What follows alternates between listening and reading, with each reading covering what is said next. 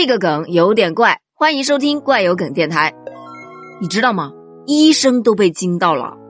有一位淮安五十五岁的陈女士，从四年前开始就入睡非常的困难。那睡不着呢，她就总爱胡思乱想，导致这个情况就越来越糟糕。十分偶然的一次机会，她听到别人说呀，劳累之后就特别容易入睡，于是他就自己在家制作了一个二十多斤的沙袋，每天扛沙袋要扛十二个小时以上。也就是说，他白天什么活都干不了，光扛沙袋去了。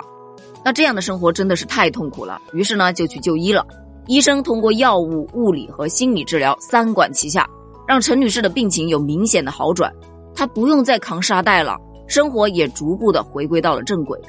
医生也发出了温馨提示：短时间内如果睡不着，无需过度忧虑；如果说失眠非常的严重，请尽快就医。而关于这个事儿啊，网友们纷纷支招了，有的就表示说呀，要不你尝试一下背政治题，反正我一背我是秒睡。一天扛十二个小时的沙袋，那为什么不去工地扛？还有钱赚。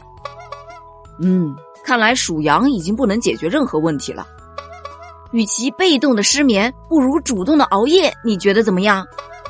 人家是想睡睡不着，我是有觉不能睡呀！加油，打工人！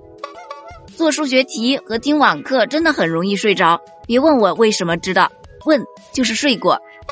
好了，不吐槽了。说真的，长时间的睡眠障碍真的会对人的身心健康都造成非常严重的影响，而且还特别容易诱发其他的疾病，所以一定要及时的自我调节或者是就医。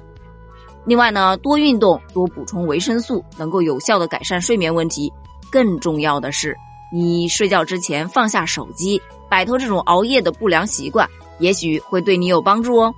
另外，再说一点是，今年三月份，中国睡眠研究会就发布了一条《二零二一运动与睡眠白皮书》。